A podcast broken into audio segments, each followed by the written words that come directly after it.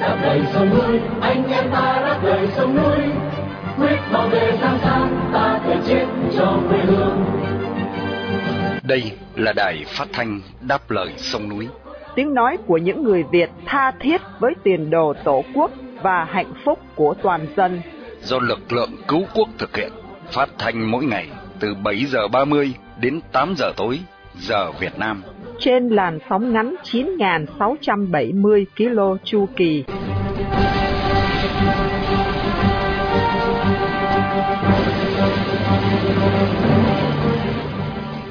Mỹ Linh xin kính chào quý thính giả. Trong buổi phát thanh hôm nay, Chủ nhật ngày 12 tháng 2 năm 2023 và là buổi phát thanh lần thứ 4292 của Đài Đáp Lời Sông Núi. Sau phần tóm lược những tin quan trọng trong ngày, mời quý thính giả theo dõi tiết mục Việt Nam tuần qua. Giữa chương trình là phần nói với người Cộng sản và sau cùng là tiết mục trả lời thư tín. Đặc biệt, chương trình phát hành hôm nay được sự bảo trợ của Âu Cơ Trăm Võ, chủ nhân nhà hàng Sài Gòn Bô tại thành phố Denver, tiểu bang Colorado, trong danh sách lịch vàng 365 ngày năm 2023. Đồng thời để vinh danh nhà báo Phạm Chí Dũng, một người Việt yêu nước đang bị giam cầm trong ngục tù Cộng sản. Sau đây, mời quý thính giả theo dõi bản tin tóm lược với Vân Hà và Nguyên Khải.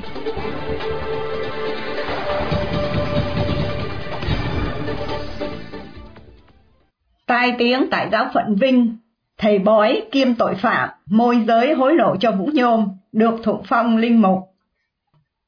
Sự kiện Hồ Hữu Hòa, một thầy bói và là tội phạm môi giới hối lộ trong vụ trọng án liên quan đến trùm bất động sản Phan Văn Anh Vũ và Thượng tá Công an Nguyễn Duy Linh vừa được thụ phong linh mục sau một năm ra tù, đang gây chấn động dư luận, đặc biệt là giới tu sĩ và giáo dân. Sự kiện được quan tâm không chỉ có nhiều khuất tất như việc ông này được thụ phong một cách nhanh chóng và trái với các quy định của giáo luật, mà nó liên quan đến vai trò của Đức Giám mục giáo phận Vinh, Đức cha Alfonso Nguyễn Hữu Long, người đã quyết định treo chén linh mục An Tông Đặng Hữu Nam chỉ vì cha Nam dám dũng cảm đương đầu với tội ác của nhà cầm quyền Cộng sản. Hồ Hữu Hòa sinh năm 1984, làm nghề coi bói và cố vấn phong thủy. Hòa bị bắt năm 2019 vì đã môi giới giúp Phan Văn Anh Vũ hối lộ Thượng tá tình báo Nguyễn Duy Linh số tiền 5 tỷ đồng. Tháng 11 năm 2021, Hồ Hữu Hòa bị kết án 2 năm 8 tháng tù và được phóng thích ngay tại tòa vì đã đủ thời gian thi hành án. Một năm sau, Hồ Hữu Hòa được thụ phong linh mục tại giáo phận Maxim, Philippines. Hòa được truyền chức linh mục bởi thư giới thiệu của đức cha giám mục Alfonso Nguyễn Hữu Long và linh mục Gerardo Nguyễn Nam Việt. Ngày 10 tháng 2, Đức Giám mục Alfonso Nguyễn Hữu Long đã ký một văn bản phủ nhận vai trò của mình trong vụ việc của Hồ Hữu Hòa. Hiện ngày càng xuất hiện thêm nhiều tình tiết mới thu hút sự quan tâm của công luận. Điều đáng lo ngại, việc này đang gây tranh cãi, thậm chí chia rẽ trong giới tu sĩ, linh mục và cả giáo dân. Một điều rõ ràng, nhà cầm quyền đang ngày một thành công trong việc thao túng giáo hội công giáo, như đã thực hiện được với giáo hội Phật giáo. Hải Dương khởi tố bắt tạm giam 6 cảnh sát giao thông tội lợi dụng chức vụ. Ngày 8 tháng 2, cơ quan cảnh sát điều tra công an tỉnh Hải Dương đã khởi tố và bắt tạm giam 6 cán bộ thuộc đội cảnh sát giao thông trật tự công an thành phố Chí Linh, Hải Dương. Cả 6 viên cảnh sát nói trên đều bị khởi tố với tội danh lợi dụng chức vụ, quyền hạn trong khi thi hành công vụ, quy định tại khoản 2 điều 356 Bộ luật hình sự. Tin cho hay, trong quá trình làm nhiệm vụ, ngày 4 tháng 2, nhóm này đã bắt nhiều xe hơi ngừng lại để kiểm tra nồng độ cồn. Tuy nhiên, máy đo nồng độ cồn mà nhóm cán bộ trong tổ tuần tra này sử dụng không phải do Bộ Công an cấp. Những người bị bắt gồm Bùi Mạnh Tuấn, Nguyễn Văn Bằng, Nguyễn Văn Tuấn, Mạc Quốc Phương, Nguyễn Thành Trung và Trương Mạnh Đăng. Các quyết định khởi tố đều theo chỉ đạo của Đảng ủy Công an Trung ương và Bộ trưởng Công an trong cái gọi là chống tham nhũng tiêu cực ở tỉnh Hải Dương. Một vật lạ bay cao bị bắn hạ ngoài khơi Alaska. Tổng thống Mỹ Joe Biden ra lệnh cho một chiến đấu cơ bắn hạ một vật thể ở độ cao không xác định ngoài khơi Alaska hôm thứ Sáu, Tòa Bạch Ốc đã cho biết. Người phát ngôn Bạch Cung John Kirby nói vật lạ có kích thước một chiếc xe hơi nhỏ và gây ra một mối đe dọa đáng kể cho hàng không dân dụng. Ông nói vật này bay ở độ cao 40.000 feet trên bờ biển Bắc Alaska, trong khi các máy bay thương mại có thể bay cao tới 45.000 feet. Tại thời điểm bị bắn hạ, vật lạ đã bay qua Alaska với vận tốc 20 tới 40 dặm một giờ và đang bay về phía Bắc Cực. Hai máy bay chiến đấu đã đến gần vật thể, xác nhận rằng không có ai ở trong, do đó ông Biden đã ra quyết định bắn hạ. Ông Kirby nói thêm các mảnh vụn của vật thể này là nhỏ hơn rất nhiều so với khinh khí cầu bị bắn hôm thứ Bảy tuần trước ngoài khơi Nam Carolina. Máy bay trực thăng và máy bay chở hàng đã được điều tới để thu nhặt các mảnh vỡ từ vùng biển đóng băng ở biển Beaufort và đưa tới phòng thí nghiệm để phân tích. Giới chức nói họ chưa xác định được vật liệu này có tham gia vào việc do thám hay không vì mục đích và nguồn gốc của vật thể này hiện chưa biết rõ. Vật này được phát giác lần đầu tiên vào đêm thứ năm và các quan chức không cho biết vào thời gian nào. Hàng cứu trợ của quốc tế đến được toàn bộ những vùng bị động đất ở Thổ Nhĩ Kỳ và Syria. Hôm 11 tháng 2 năm 2023, hàng cứu trợ của quốc tế đến được toàn bộ các vùng bị động đất ở Thổ Nhĩ Kỳ và Syria, nơi mà các đội cấp cứu đã cứu sống được nhiều trẻ em dưới các đống đổ nát. Tổng số nạn nhân thiệt mạng trong trận động đất nay đã lên đến hơn 24.000 người.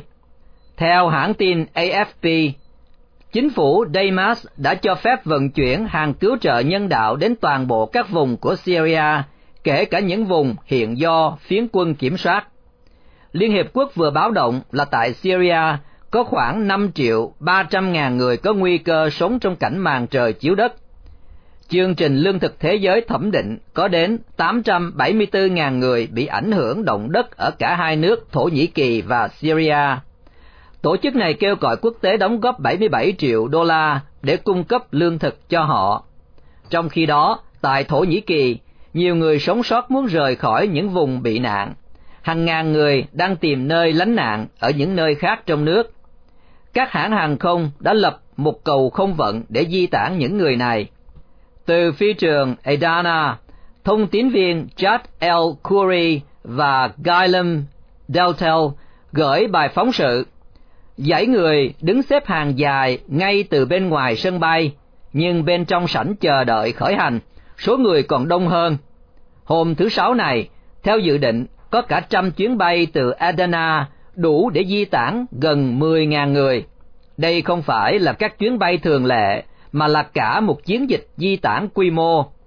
Bilgin Hagener, một nhân viên của phi trường cho biết, chúng tôi không bán vé, vé được phát miễn phí. Các chuyến bay được tổ chức tùy theo nhu cầu của những người sống sót. Chúng tôi đã hủy vé đối với những khách hàng không thuộc diện di tản khẩn cấp.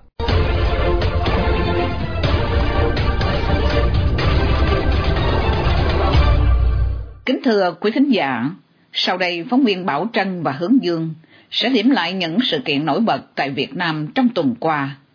Xin nhận lời cho chị Bảo Trân. Cảm ơn chị Mỹ Linh. Bảo Trân xin kính chào quý thính giả của Đài Phát thanh Đáp lời sông núi và anh Hướng Dương. Hướng Dương xin kính chào tái ngộ quý thính giả và chị Bảo Trân. Thưa anh, trong tuần qua một thành viên của nhóm hiến pháp vừa được thả ra. Um, xin anh nói rõ thêm về trường hợp này. Thưa chị, tù nhân lương tâm Đỗ Thế Hóa, một thành viên của nhóm hiến pháp, vừa ra tù trước thời hạn 7 tháng, nhưng đôi mắt gần như là mù lòa. Ông Đỗ Thế Hóa, 55 tuổi, chủ nhân của trang Bang Lĩnh, đã về nhà ở Sài Gòn vào ngày 9 tháng 2 sau thời gian thi hành bản án 5 năm tù về tội danh phá rối an ninh công cộng.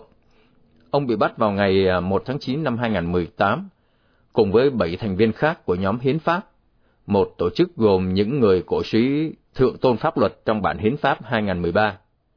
Sau khi bị bạo quyền Việt Nam kết án, ông bị đưa đến trại giam An Phước ở tỉnh Bình Dương. Ông Hóa cho biết không bị đối xử hà khắc và không bị buộc phải lao động khổ sai trong suốt thời gian thụ án. Tuy nhiên, bị suy giảm thị lực nghiêm trọng do không được chăm sóc y tế kịp thời.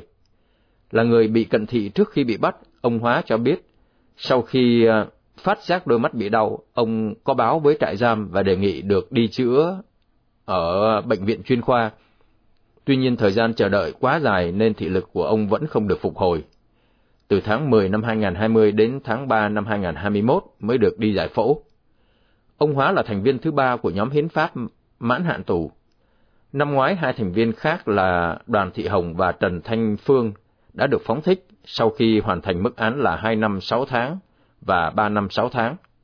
Vào tháng tới, ông Hồ Đình Cương cũng sẽ mãn hạn tù.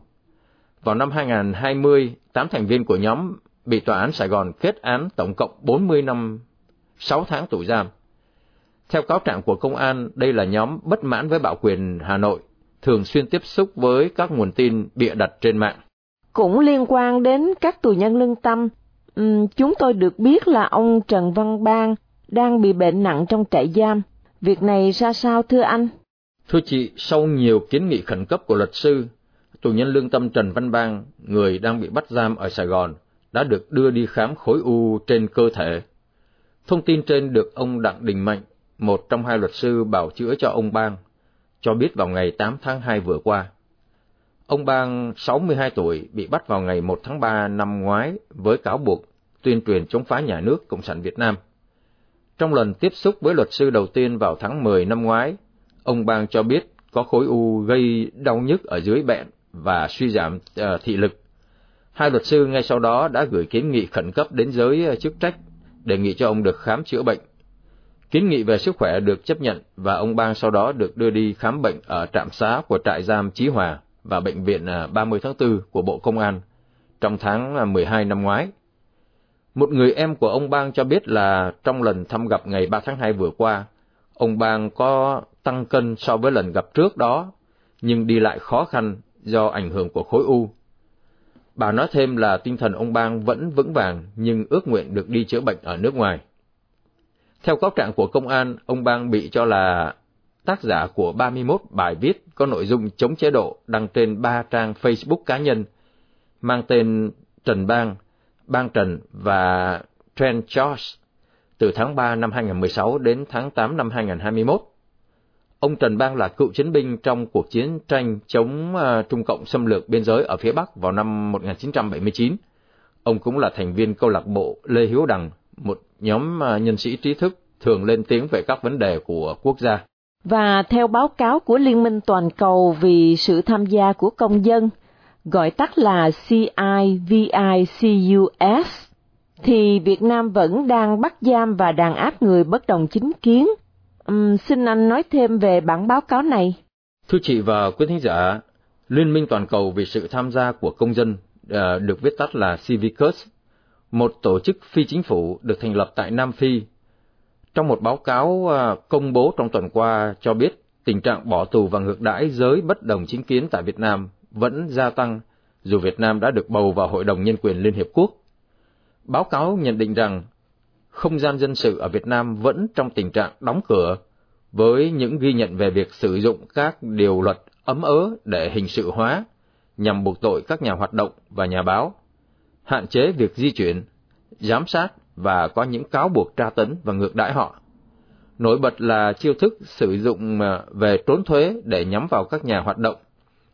Nhiều trường hợp bị bắt giữ được nêu trong báo cáo như trường hợp tiến sĩ Hoàng Ngọc Giao, một luật sư trí thức à, phản biện nổi tiếng, đã bị bắt vào tháng 12 năm ngoái với tội trốn thuế, hay trường hợp của Mai Phan Lợi, người sáng lập và lãnh đạo Trung tâm Truyền thông Giáo dục Cộng đồng, à, hoặc à, trường hợp ông Đặng à, Đình Bách, giám đốc luật pháp tại à, Trung tâm Nghiên cứu Phát triển Bền vững, bị kết án 5 năm tù vào tháng 6 năm ngoái, và bà Nguyễn Thị Khanh, người sáng lập Trung tâm Phát triển và Sáng tạo Xanh, bị bỏ tù 2 năm cũng à, với tội danh tương tự. Báo cáo cũng đề cập đến tình trạng một số nhà hoạt động tiếp tục bị bắt với những cáo buộc ngụy tạo và bị cấm xuất cảnh, bị chuyển đến các nhà tù cách xa gia đình của họ và phải đối mặt với sự tra tấn hoặc ngược đãi, như trường hợp của luật sư Võ An Đôn, nhà báo Phạm Đoan Trang, Huỳnh Thục Vi, Lê Mạnh Hà, à, Bùi Văn Thuận. Việt Nam đã được bầu vào Hội đồng à, Nhân quyền Liên Hiệp Quốc vào tháng 10 vừa qua, bất chấp những ghi nhận tiêu cực về nhân quyền cũng như à, bị nhiều tổ chức nhân quyền và nhà hoạt động kêu gọi hội đồng bác bỏ đề cử của Hà Nội. Chuyên mục Việt Nam tuần qua đến đây tạm chấm dứt. Bảo Trân xin kính chào quý thính giả của Đài Phát thanh Đáp lời sông núi. Chào anh Hướng Dương, hẹn gặp lại tuần sau. Hướng Dương cũng xin kính chào tạm biệt quý thính giả và chị Bảo Trân xin hẹn vào Chủ nhật tuần tới cũng trong chuyên mục Việt Nam tuần qua.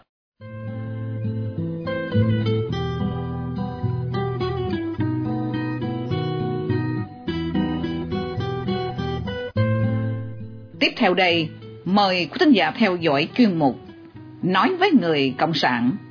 Đây là diễn đàn để trình bày với các đảng viên Đảng Cộng sản Việt Nam, đặc biệt những người đang phục vụ trong guồng máy công an và bộ đội của chế độ hiện hành. Nói với người Cộng sản do tiếng văn biên soạn qua sự trình bày của Hoàng Ân. Thưa quý vị đảng viên lâu năm cùng các bạn công an bộ đội thân mến, trong dịp Tết Nguyên đán Quý Mão vừa qua, các cộng tác viên của chúng tôi đã có một số tiếp xúc trò chuyện với những người đang công tác trong ngành công an, an ninh, quân đội, trong những khung cảnh ấm cúng chân tình của những ngày đón một mùa xuân mới. Chuyên mục hôm nay xin dành để tóm lược những ghi chép tường thuật từ những cuộc chứng kiến đó. Điều đầu tiên khá gây ngạc nhiên, đó là đa phần các cộng tác viên của chúng tôi đều ghi nhận về thái độ khinh thường cấp lãnh đạo ngành và trung ương. Những người làm trong ngành công an khi nhắc tới lãnh đạo cấp bộ thường gọi bộ trưởng là thằng Tô Lâm, lão Tô Lâm. Trong khi đó, những anh chị em đang công tác trong quân đội lại thường có thái độ nhã nhặn đối với cấp lãnh đạo Bộ Quốc phòng. Các cộng tác viên của chúng tôi không thấy ai gọi tướng Phan Văn Giang là thằng hay là lão. Đối với lãnh đạo đảng, trung ương, mọi người thường có thái độ bàng quang, nhưng nhiều người cũng có lúc bộc ra những câu thể hiện sự bức xúc như lão ấy hay tay ấy khi nhắc tới Nguyễn Phú Trọng.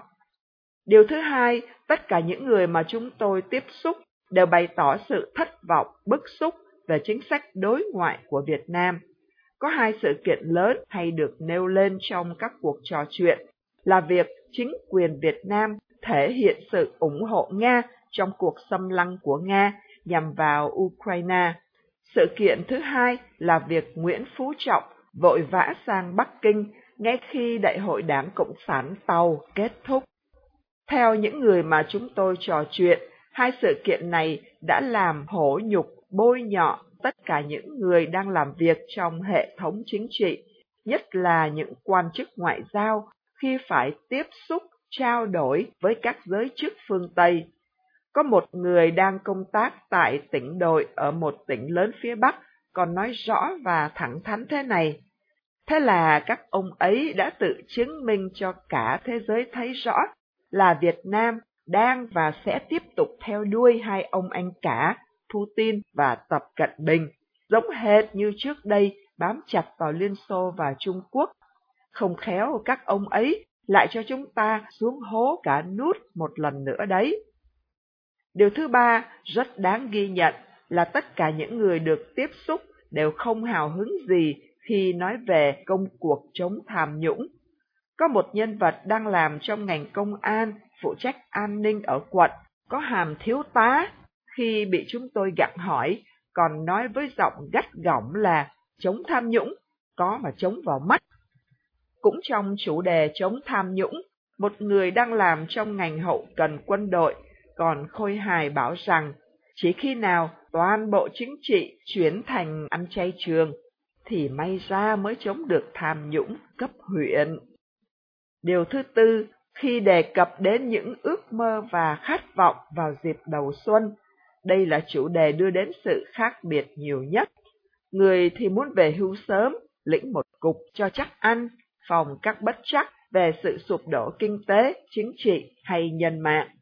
Người thì chỉ ước vọng có sức khỏe tốt để khỏi phải khổ sở mỗi lần đi khám chữa bệnh. Riêng có một mong ước khá đặc biệt chúng tôi đã ghi nhận được từ một nhân vật đang làm công an phường tại một tỉnh miền Trung. Anh công an phường này thổ lộ rằng dịp đầu xuân anh chỉ mong ước sao cho vụ kiện về đất đai của gia đình anh đã đệ đơn từ 15 năm nay sớm được giải quyết. Trong số tất cả các bày tỏ về mơ ước đầu xuân, có một mơ ước luôn nhận được sự tán thành đồng ý của tất cả mọi người là ước sao cho có đủ tiền để con cháu được đi du học các nước phương Tây, giống như con cháu của các quan chức cấp cao hiện nay. Điều thứ năm, đây có thể là điều không vui khi đề cập lại ở đây, nhưng đây là điều bày tỏ vừa chân thực lại vừa hệ trọng trong các cuộc trà dư tử hậu dịp Tết vừa qua. Nhiều anh chị em đã cho biết trong gia đình đã có người thân phải bỏ mạng một cách hết sức thương tâm và oan uổng do bị cấm đoán, bị cách ly một cách vô lý và hà khắc trong đợt dịch Covid vừa qua. Điều đau đớn là khi người thân chết mà không ai được tới khâm liệm đưa ma, thậm chí hũ cho của người quá cố tới nay cũng không chắc có đúng là người nhà của mình không. Con người khi đã chết rồi thì không thể làm cho sống lại, nhưng ai sẽ phải chịu trách nhiệm cho những cái chết oan uổng như thế. Chính sách chống Covid một cách tàn nhẫn và ngu muội đó là do ai, do tổ chức nào đề ra. Hy vọng những chia sẻ và bày tỏ vừa tổng hợp này có thể giúp chúng ta vững vàng và tin tưởng hơn trong công cuộc chống đảng cứu nước hiện nay. Đến đây, Hoàng Ân cùng Tiến Văn xin tạm biệt và hẹn quý vị quý bạn trong chương trình tuần sau. Đài phát thanh đáp lời sông núi Quý thính giả đang nghe chương trình phát thanh đáp lời sông núi do lực lượng cứu quốc thực hiện từ ngày 15 tháng 5 năm 2011. Thính giả khắp nơi có thể nghe chương trình phát thanh trên YouTube, Facebook và website radio đáp lời sông núi viết tắt.com.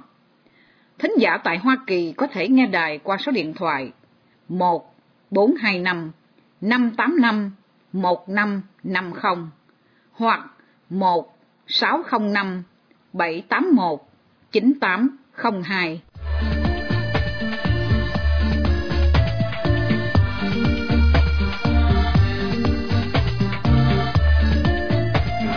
Kính thưa quý thính giả, sau đây là tiết mục trả lời thư tín sẽ do phóng viên Minh Nguyệt cùng ông Quang Nam, giám đốc đài đáp lời sông núi thực hiện.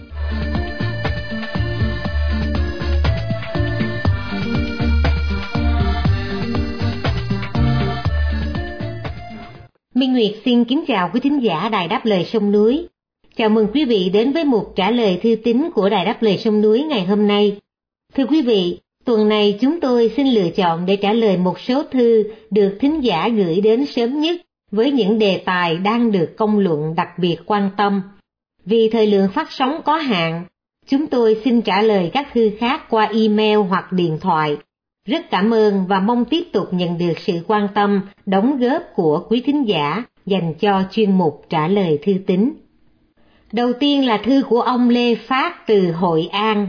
Ông hỏi, thưa quý đài, một số thông tin cho biết các vị đảng viên Đảng Cộng sản Việt Nam thuộc giới lãnh đạo cao cấp đã đưa con cháu du học nước ngoài với số học phí nhiều hơn 10 lần số lương họ có có phải tiền này là tiền tham nhũng?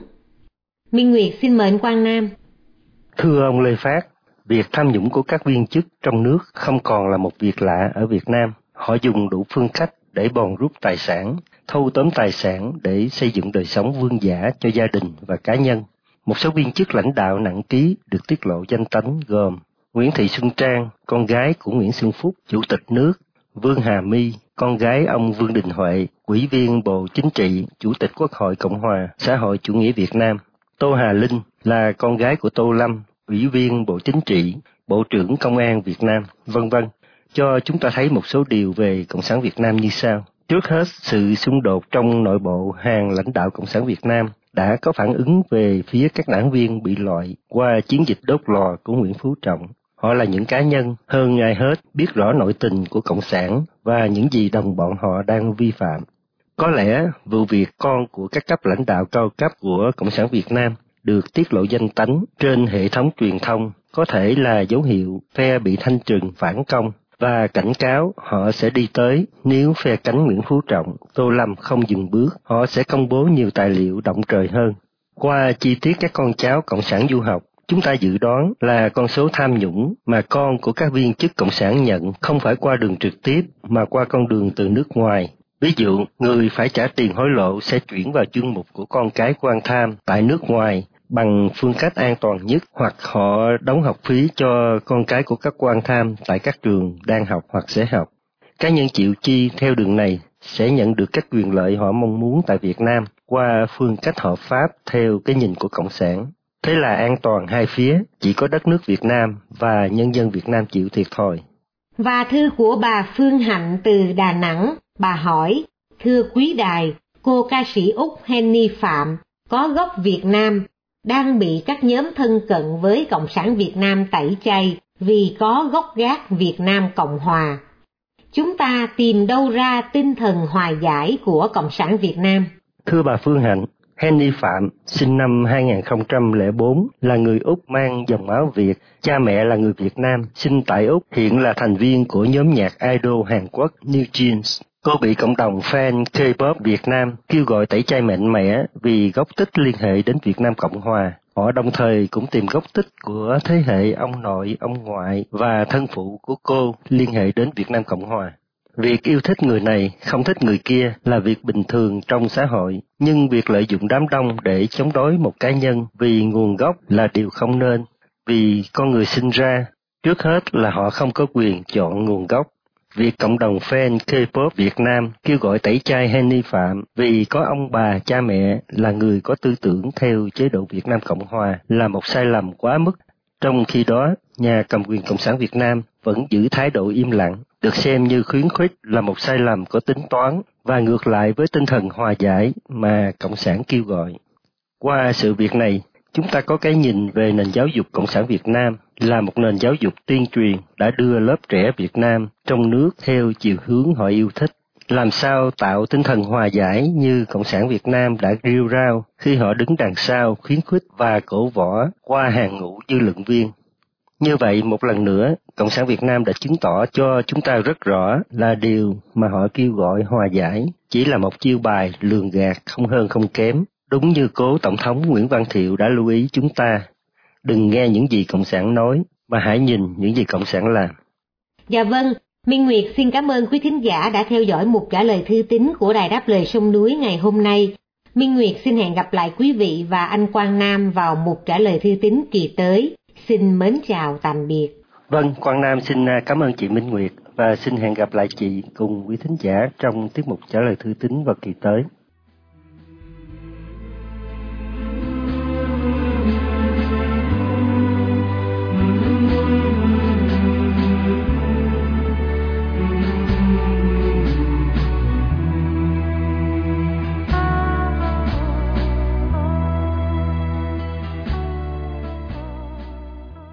Khi chia tay trong buổi phát thanh tối nay, mời quý thính giả cùng đài đáp lời sông núi. Nhớ đến nhà báo Phạm Chí Dũng, sinh năm 1966, đã bị bắt vào ngày 21 tháng 11 năm 2019 với bản án 15 năm tù giam. Một người Việt đang bị nhà cầm quyền Cộng sản giam cầm trong ngục tù vì lòng yêu nước, lẽ phải và sự đóng góp tích cực vào tiến trình dân chủ hóa Việt Nam.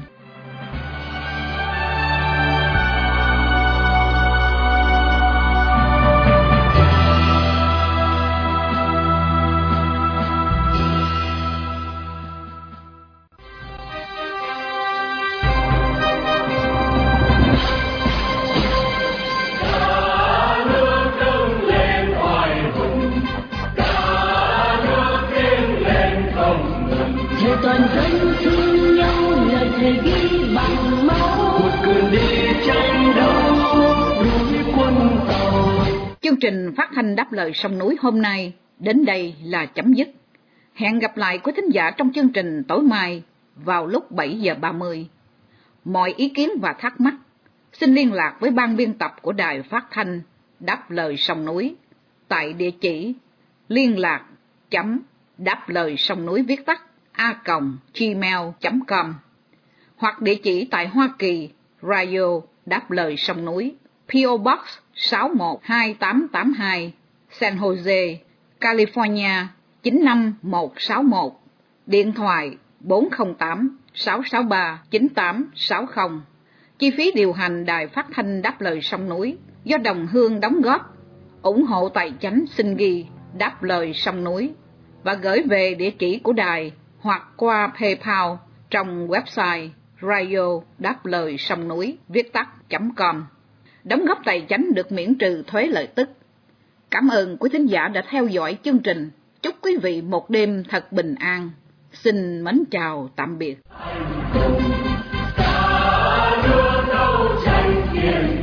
Vì tình yêu